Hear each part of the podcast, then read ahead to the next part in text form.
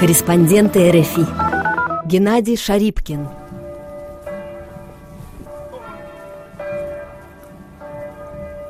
Исторические коллизии привычны для белорусов. Одна из центральных персон национального пантеона, лидер восстания 1863 года Кастусь Калиновский, с почестями похоронен в Вильнюсе, городе чрезвычайно важном для Беларуси, но в который сейчас белорусы без визы не попадают. Национально-освободительное восстание 1863-64 годов было последней попыткой восстановить Речь Посполитую обоих народов после разделов России, Австрии и Пруссии в конце XVIII века. 25-летний шляхтич из-под Гродно Кастусь Калиновский стал лидером восстания на территории Белоруссии и Литвы. Его политическая программа также несколько отличалась от соратников в Польше. Он обращался к соотечественникам на белорусском языке, пытался опереться на крестьян. Для них издавалась первая газета на белорусском «Мужицкая правда». Восстание или польский мятеж в российской историографии было жестоко подавлено новым российским губернатором Муравьевым, известным как Вешатель. Тысячи повстанцев погибли в боях, более сотни казнены, в том числе Калиновский, около 10 тысяч сосланы вглубь Российской империи. После казни тела лидеров восстания были тайно захоронены. Российские власти не хотели почитания могил. Останки были найдены случайно. На горе Гедемина в 2016-м случился оползень. Склон стали укреплять с привлечением археологов. Нашли скелеты людей без гробов, с признаками насильственной смерти, со связанными руками, облитые известью. На горе нашли останки 21 человека. Все они идентифицированы, кроме священника Станислава Ишоры.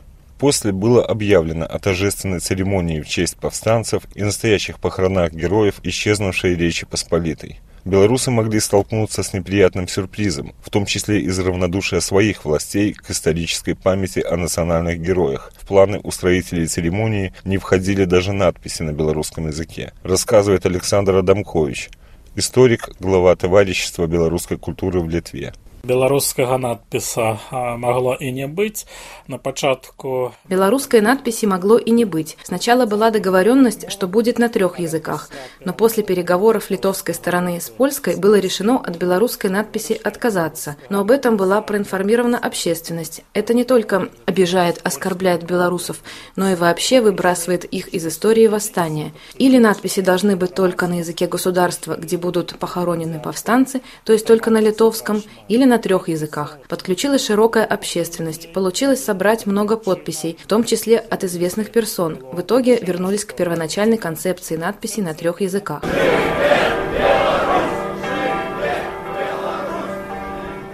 В пятницу, 22 ноября, белорусы продемонстрировали, насколько почитаемы участники восстания в нынешней Беларуси, пусть и не на официальном уровне. Будний день, похолодание, очереди на автомобильных погранпереходах, переполненные вагоны, дополнительные поезда.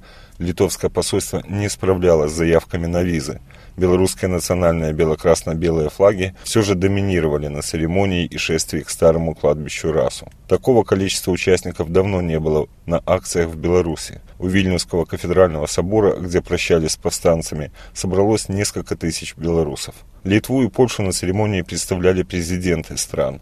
Беларусь – вице-премьер Игорь Петришенко, хотя приглашение направлялось и Александру Лукашенко. Вице-премьер быстро прошагал через море бело-красно-белой символики. Белорусские телеканалы умудрились сделать сюжеты, в которые не попал ни один исторический флаг. В своем выступлении вспомнил пароль повстанцев «Кого любишь, люблю Беларусь», назвал Калиновского одним из отцов белорусской государственности, но, предложив проекцию от Калиновского до нынешней концепции сильной и процветающей Беларуси, получил порцию криков и ганьба, позор, от собравшихся на площади соотечественников.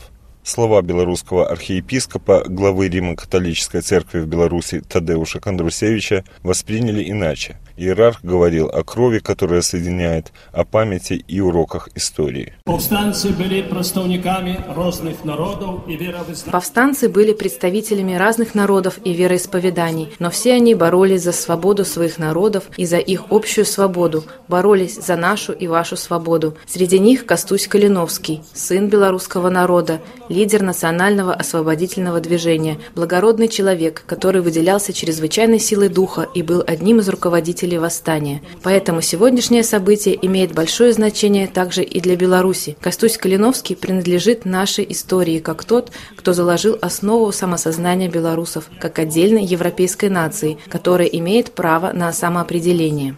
Якая мае право на самовызначение. Что же говорили главы соседних государств? Президент Литвы Гитанас Науседа. Подавление восстания и репрессии должны были разбить все надежды на восстановление Речи Посполитой обоих народов. Ведь тирания собиралась жить вечно, основываясь на принуждении и коварстве. Это и есть та роковая ошибка, которую все еще повторяют тираны этого мира. Изменчивая история 20 века со всеми подъемами и падениями, пережитая нашими народами, показывает, пока живет народная память и пока живо стремление к свободе, в безопасности не может себя ощущать ни один угнетающий режим. Наше общее прошлое все еще живо и обращается к нам. Оно вдохновляет нас стремиться к более тесным отношениям, создавать новое видение свободы и браться за общее дело. Это настоящий триумф, победа тех, кто вскоре найдет вечный покой. Их жертва не была напрасной. Зигмунту Сераковскому и Константину Калиновскому. Президент Польши Анджей Дуда. Уважаем. Я считаю, что это чрезвычайно важное событие, что сегодня мы стоим здесь вместе – поляки, литовцы, белорусы, латыши, украинцы. Сегодня мы стоим здесь как представители государств Центральной Европы, но мы также и преемники великого наследия Речи Посполитой многих народов, которую наши предки когда-то создавали вместе. Восстание 1863 года было направлено против империи, которая уничтожила наше общее государство и заточила наши народы в неволю. Это восстание было последним аккордом той прекрасной симфонии разных культур, языков и вероисповеданий, которая звучала в Речи Посполитой. Они начали неравную борьбу во имя таких ценностей, как свобода, достоинство и независимость. И сегодня мы, современники, стоим здесь прежде всего для того, чтобы продемонстрировать, что нас объединяет то же, что и их 155 лет назад. Общая память и судьбы, общие ценности и стремления. В России это восстание традиционно называют польским мятеж. Есть сторонники таковой точки зрения и в Беларуси, доказывающие, что культ Калиновского в БССР искусственно создан коммунистами, увидевшими в повстанце идеальную фигуру борца с царизмом, защитника бедных крестьян и предтечу большевиков.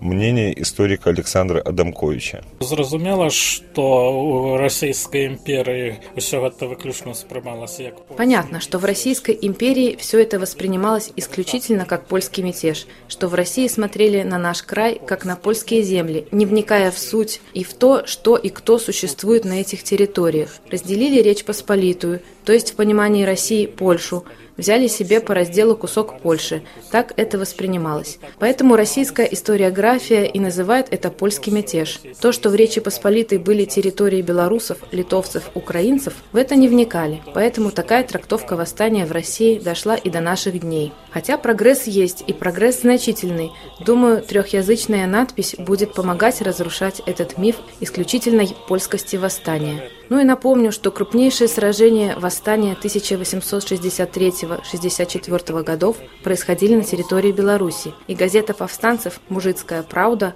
издавалась на белорусском языке и обращалась к тем людям, кто жил на территориях этнической Беларуси. Белорусское влияние значительно в этом восстании. Пройдет время, и все станет на свои места. Пройдет час, и все будет расставлено на место. А вот глава белорусского государства Александр Лукашенко считает, что останки Кастуся Калиновского вообще трогать не нужно. 17 ноября он заявил: «Это моя позиция. Похоронили человека, пусть он там спокойно лежит. Я знаю роль Кастуся Калиновского в истории. Там было очень много нюансов. Я своих политиков и ученых предостерегаю от того, чтобы мы, оценивая роль Калиновского, не ударились в какую-то политику. Он действовал на нашей территории, был нашим человеком, если хотите, гражданином. Это был человек нашего государства, и от этого никуда не денешься». Возможно, властям Беларуси сложно почитать за отца нации человека, который употреблял в своих статьях и письмах из-под виселицы жесткие выражения в адрес Российской империи, ее чиновников и судей, говорил, что его народ будет только тогда счастлив, когда Москвы над ним уже не будет. Сегодня Россия – главный союзник официального Минска. Во всяком случае, такую церемонию похорон Кастуся Калиновского сложно представить сегодня в Беларуси. Геннадий Шарипкин, РФИ, Вильнюс.